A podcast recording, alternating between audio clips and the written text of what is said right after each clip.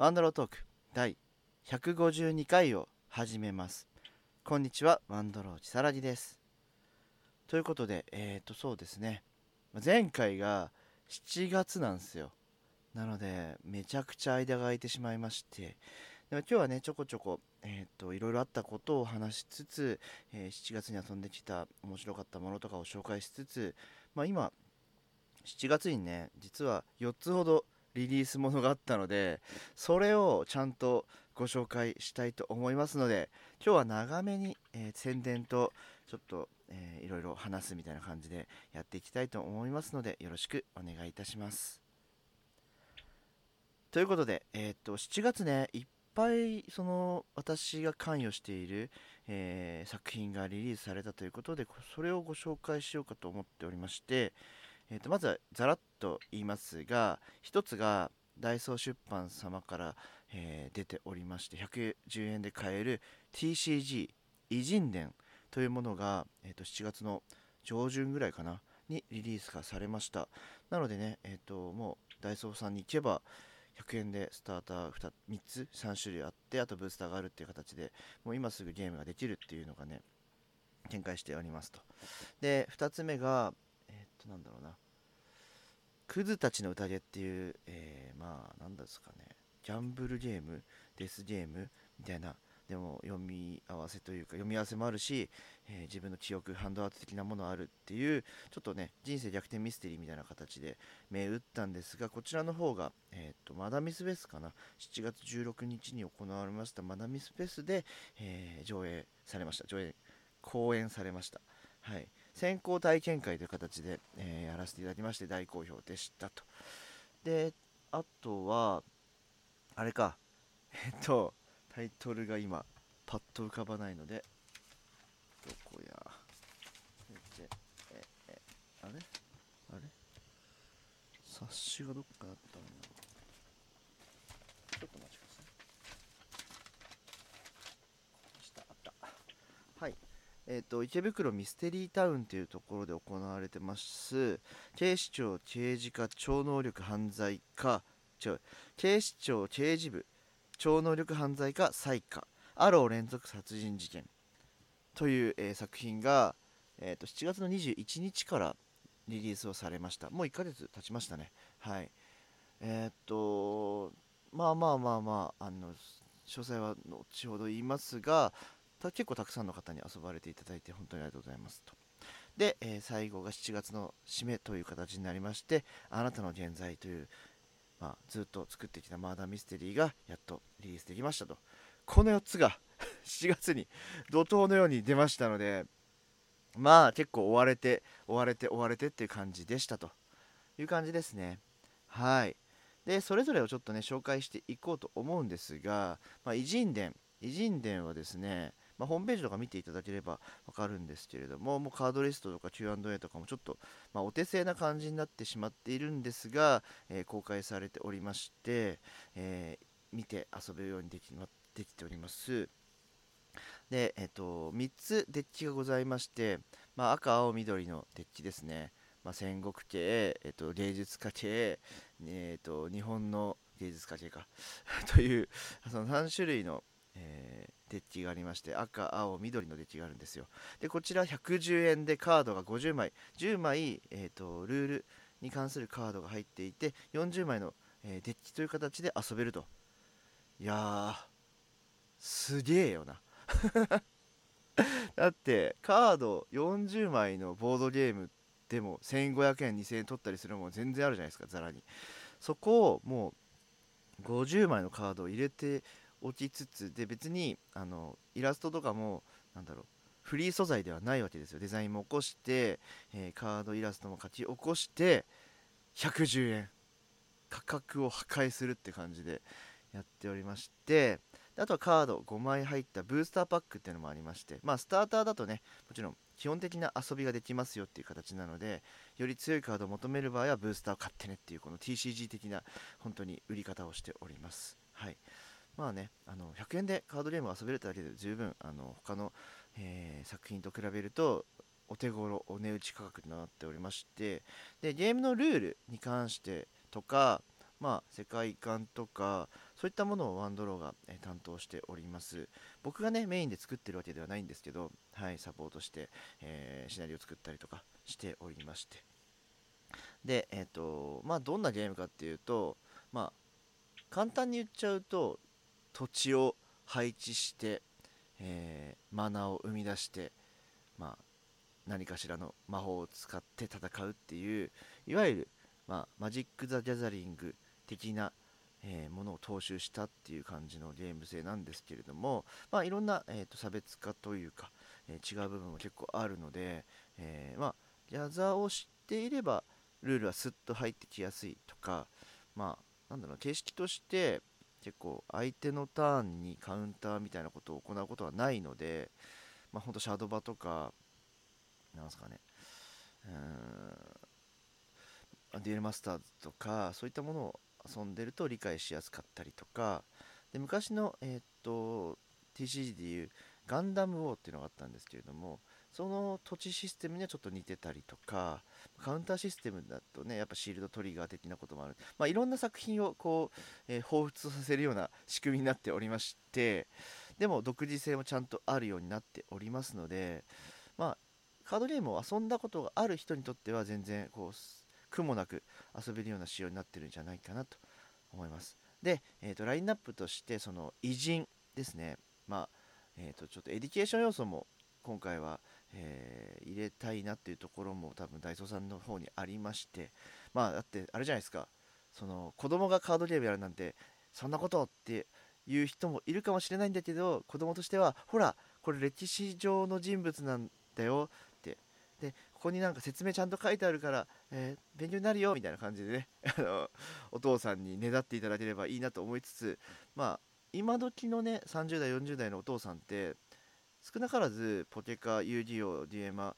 そういったものに触れている人は結構多いと思うのでやりたい人もいると思うんですよ。なのでいや子供のためにもこのねカードを買うことでもしかしたら、えー、歴史に興味を持ってくるかもしれないからっていう形の言い訳として子供に買い与えるっていうのもできるんじゃないかなと個人的には勝手に思ってます。あのこれダイソーさんのあの思想ではないですけど僕は勝手にそう思ってるということでね。あのま、そういった桃太郎電鉄とかあるじゃないですか。桃鉄。あれってゲームとしてその、まあ、わちゃわちゃして楽しいっていう要素もあるんですけれどもやった結果結構日本のね、え地名とかを覚えるじゃないですか。ああやって自然に、あの、何かしらの知識を得られるみたいなことがあると面白いんじゃないかなって思っておりまして今回では歴史上の人物偉人ということに、えっ、とフューチャーしておりますって感じですかね。なので、えー、そこら辺であの、まあ、日本の偉人以外本当に世界中の偉人というのをテーマにしておりますので、まあ、ある意味今の世代ってモンストとか、えー、とパズドラとかってそういう世界的な偉人を結構キャラクター化することって多いので名称だけは結構今の人たちも知ってるっていうところがあると思うんですが結構ね女体化してたりとかすごい解釈を、え、キャラクター化してるってところがあるのでなるべくそういったことはせずもともとちゃんと,、えー、っとしている偉人として、えー、カード化したいなってところがあっていろいろ作っております。でフレーバーテキストとかもちゃんと用意して、え教科書載っているような説明とかをこちらで準備し、えーと、そういう研究のしている方々に監修までしていただいているので、まあ、ご安心いただければというラインナップだったり、えーと、あとは結構ねあの歴史的なことで言うと、えー、派手なキャラクターたちをガンガン入れることがあるとは思うんですが、えーと今回はねやっぱ教科書に載ってるような偉人、えー、何かを成し得た方々をフューチャーしているってところも、えー、他の作品とは違うところだと思うので、まあ、そういったところをちょっと見ていただければ派手な、え、歴史的な何かを起こしただけではなく、まあ、本当に文化的なことを起こした方もいっぱいいらっしゃるのでそういったところをねフューチャーしてピックアップしていこうと思っておりますのでそういった面で他の作品他の、えそういった過去の英雄たちを扱うような作品とは差別化できればいいなと思って、えー、今制作中2弾も制作中です、はい、なので、まあ、ゲームとしても面白いものそういって買って読んで楽しいもの見て楽しいものっていうものを、えー、やっていくのでちょっと真面目な話しちゃってるんですけど。でまあゲームバランスに関してはある程度ちょっと緩い部分で作っておりますのでまあこれが強いこれあれが強いっていうのがあるんですけど結構決まったら勝つみたいな。ゲーム性にはなっているので、はい、自分の決めたいコンボを作ってそれをどっちが早くやるか我慢してそれを相手のしのいでやるかみたいな感じのゲーム性になっておりますので、まあ、まずはね、えっと、スターターを触っていただいてあ言うの忘れた。スターターねこれ赤青緑なんですけれども赤の、まあ、上杉謙信が、えー、パテに入っているスターターをボードゲームデザイナーの金井誠二さんが担当しています。えっと、担当というのはコンセプトデザイン、どんなカードの効果にするか、コンボにするか、そういったものを、えー、ピックアップとか、キャラクターのピックアップとかいろいろ知って作っていただいております。で、青のレオナルド・ダ・ヴィンチが表紙の方は上杉正人さんが担当してます。まあ、このね、放送超秘密なんですけれどもボードゲーム界隈の方であれば金井さんと上杉さんってそりゃそうだろうって感じで僕たちともともと仲いい、えー、2人を選ばせていただきまして、まあ、世界的にも本当にねあの有名なボードゲームデザイナーでありあとはねもともと TCG とかにもたしなんで精通しているところも含めて今回ピックアップして2人にやっていただいたってところがありますのでもう本当そのスターターを買うだけで彼らのボードゲームを体験できるみたいな気持ちになると思うのでぜひぜひあの遊んでいただければと思います。はい、で、えーと、続いてクズたちの宴っていうのが、えーと、7月16日に、えー、リリースがあったということででこちらが、まあ、前にもご紹介したと思うんですけれども、まあ、僕が結構そのシナリオ的なことを担当し、まあ、と原案かなを担当してで、まあ、ゲームデザイン的なところ協力者として天日さん、はい、芋天日さんというのかなと海の夏希ちゃんっていうのかなちょっと名前がいくつかあるので、はい、ケンピさんにやっていただいてあとは演出を NJ さんで葬式をくまさんマダミサウスのくまさんが、えー、取り囲んだこの4人で制作しましょうっていう形で作ったプロジェクトで本当ねあのー、先行体験会だったんですけどめちゃくちゃ盛り上がってめちゃくちゃ良かったので、まあ、本当にねあの遊んでいただいた方からこうすごいいろんな声を聞いたんですけど今まで体験してきたこういう体験型コンテンツの中で一番面白かったみたいな声とかまた同じようなの作ってください。もうもう一回やりたいんでお願いしますとかね。いろいろこう声をいただいているということで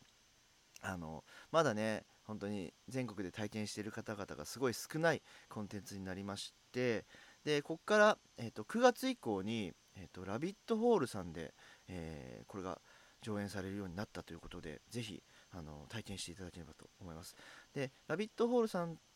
版はトークアトラクションというジャンルで、えー、展開するということでまあねトークアトラクションといえばあのもともとクイズクイズクイズミリオン なんとかすいません忘れた。っていうのとあと今はファイブダイブっていう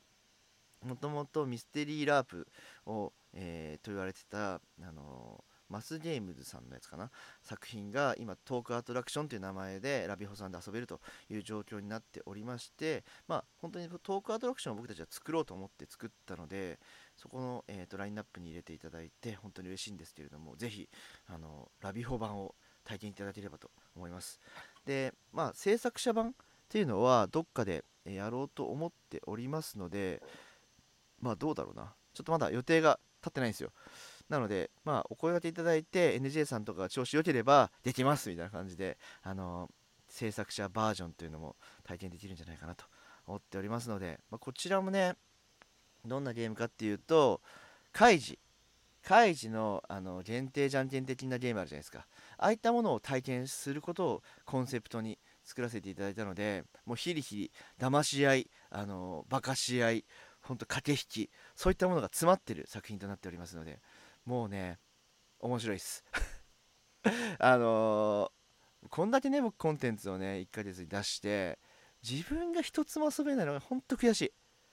多分面白いと思います。遊んでないので。そうね。でも遊んでないんだけど面白いと思うのでぜひね、えー、いろいろ遊んでいただければと思います。で続いて池袋ミステリータウンの彩花ですね。こちらは2人用の、まあ、周遊型マーダーミステリーというか、えー、まあ、現場を調べてで、えー、LINE とかを使うんですけれどもそこでいろんな情報が得られたり読み合わせが起きたりとかあとは音声コンテンツ動画コンテンツも見れたりとかいろんなことが起こるようになってます。はい。なのでえーと、とワッカ池袋っていう施設で遊べるんですけれどもほとんど外出ません、はい、その中でほぼ、えー、進行していき、まあ、そこで事件を解いていくっていう作品になっておりましてで2人をで遊べます。1人がサイコメトラーですね。物に触って何か思念を読み取るような能力者とあとはゴーストスピーカーという幽霊と話せるという、え能力者。この2人の能力者が事件に挑むという形になっておりまして。なので結構あのー、キャラ差があるんですけれども はい。キャラクターになりきってっていうのマーダーミステリーらしさを取り入れて読み合わせも多くいろんなことを話しながら2人で物語を、えー、紡いで真相を解き明かしていただくっていう作品でまあ結構評判いいっすね。楽しかったって声をすごい聞くし早く続編遊びたいですみたいなこともいろいろ言われているのでえー、っと、とって感じ。もうほんといろいろやってるからえー、っとって感じなんですけれども早く作りたいですね。個人的にもとても、えー、やりたいなっていうキャラクターたちだったのでもう時間があればあればやりたいです。あのはい。そんなんばっか。時間があればいっぱいやりたいことはいっぱいあるって感じなんですけれどもまあねあのー、ちょっと先々の話になっちゃうんですけれども立川の妖怪盆踊りっていうイベントが10月に行われるんですよ。でそちらでえっと周遊型の作りませんかって話になっているので多分その同じメンバーでちょっと作ろうというかもうシナリオは僕書きました。書き終わってます。なんであとはどうやって謎を組み込んでいくかみたいなところミステリー要素をどうやって組み込んでいくかってところに今あの話が移行しているフェーズなので、えー、10月えっ、となんだっけな。789とかかな？違うな。えっ、と、え678えっ、とどっちか忘れちゃった。789だと思う俺は。はい。789にぜひねあの立川まで遊びに来ていただければ幸いですってね思ってたんですけど俺789のその期間内にマジで立川ジョルディーノに遊び行くんですよ。もう予約済みであの公演を。あー終わったら現場見に行こうと思ってます。はい。だ同じその、えっと、公演に参加した方々はねちょっと見に行きませんか遊んでくださいっていう形でちょっと招待しようかな招待というかあの誘致しようかなと思っております。まだできてないんですけどはい。まあそんな感じで最下の方は、えーと、池袋ミステリータウンっていろんなゲームが遊べます。うずさんの、えーと、形でうずさん作家が結構作ったミニマーダーミステリーカフェでね遊べたりとか闇バイトとか、マガタさんのゲームとか、で最近では金田一、宿泊型の金田一とか、アガタさんのストーリープレイングとかも発表されてリリースされていくので、どんどんどんどんこう、池袋ミステリータウンっていうローンチタイトルからどんどん追加されて、いろんなものが遊べるようになっていくと思いますので、あ、あと、えっ、ー、と、EP さんのやつ、EP さんのやつまだ行ってないんだよね。超行きたいんですけど、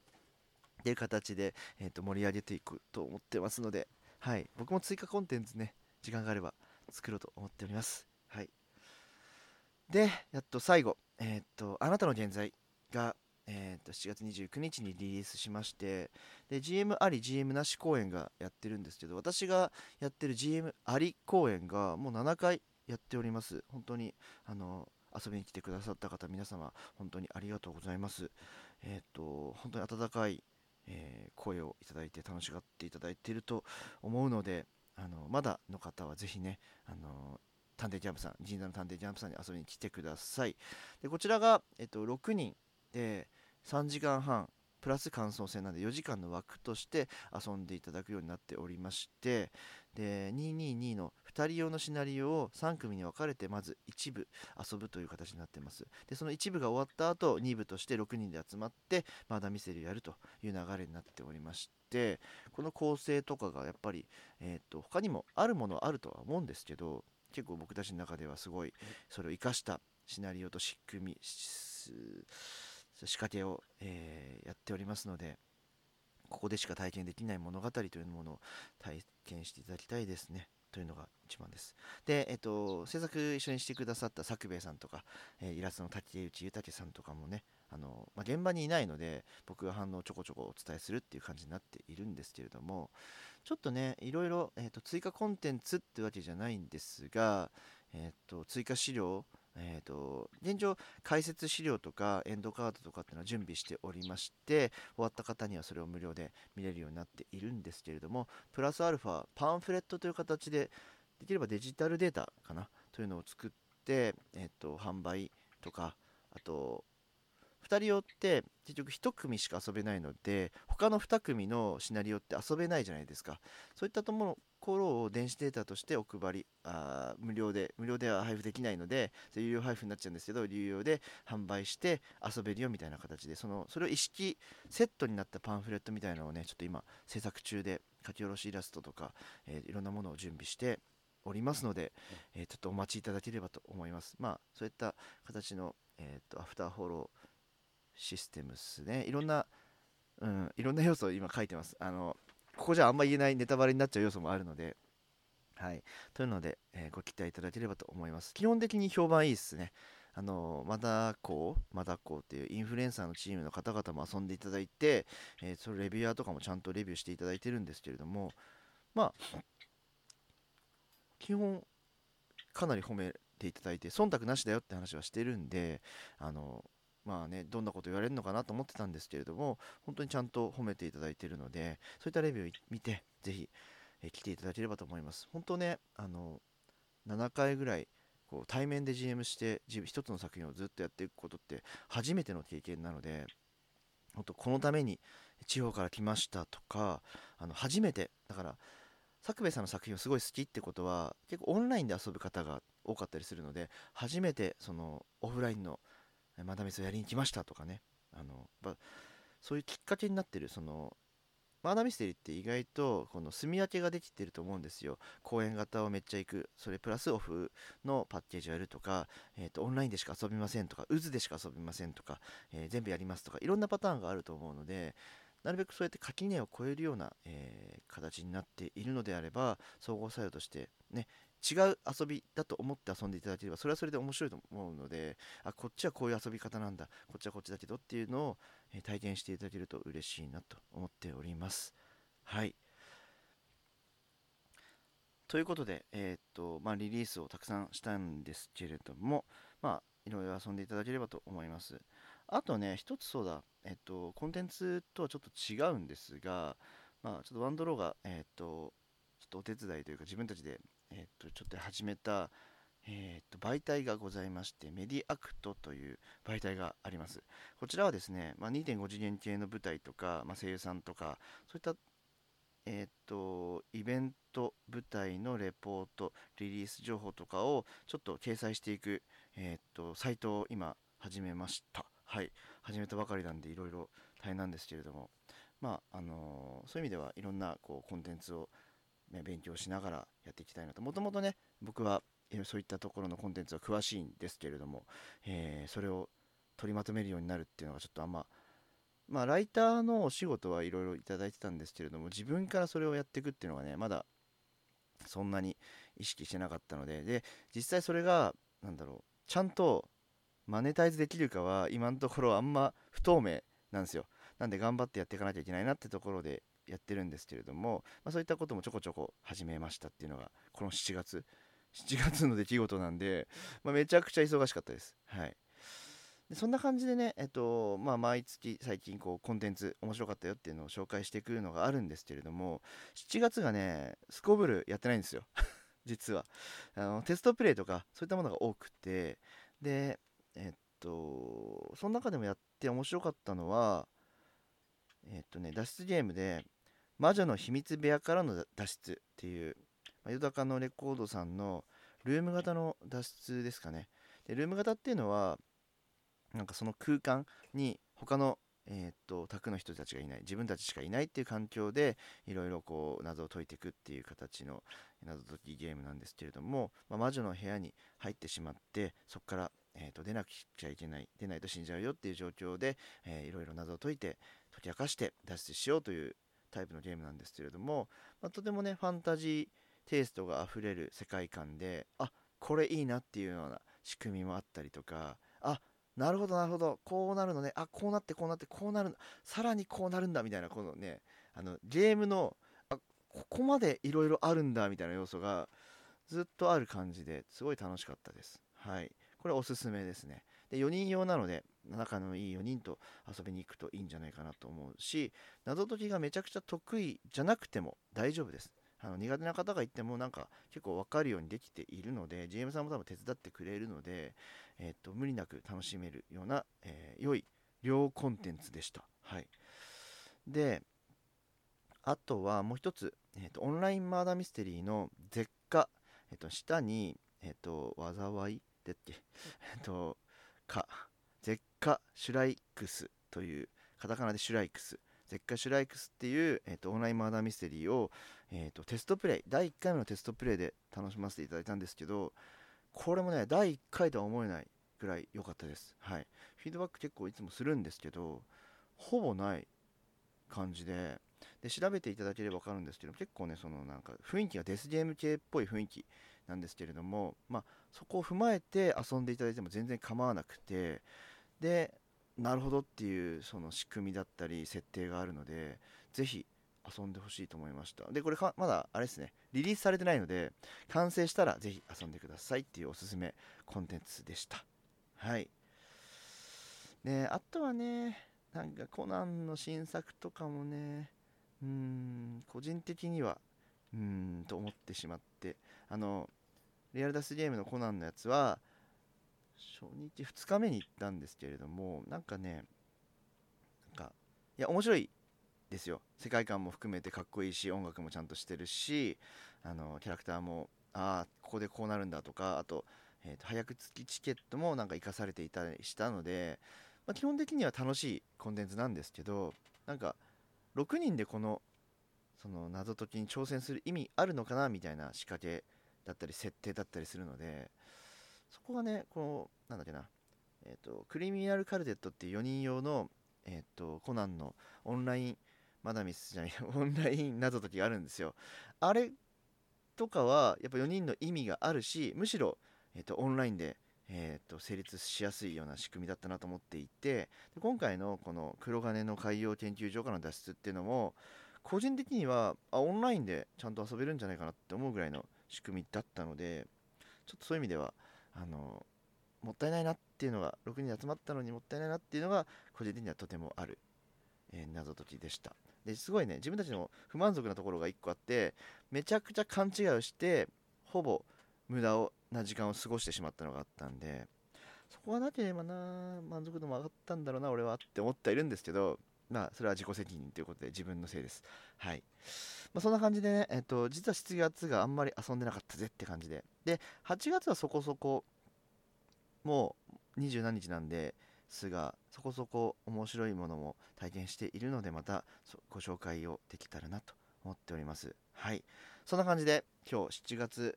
えー、いろんなリリースがあり、えー、まあ、自分もいろいろ作って皆さんに届けますので、ぜひあの少しでも一つでも触れていただければということでおしまいにしたいと思います。ありがとうございました。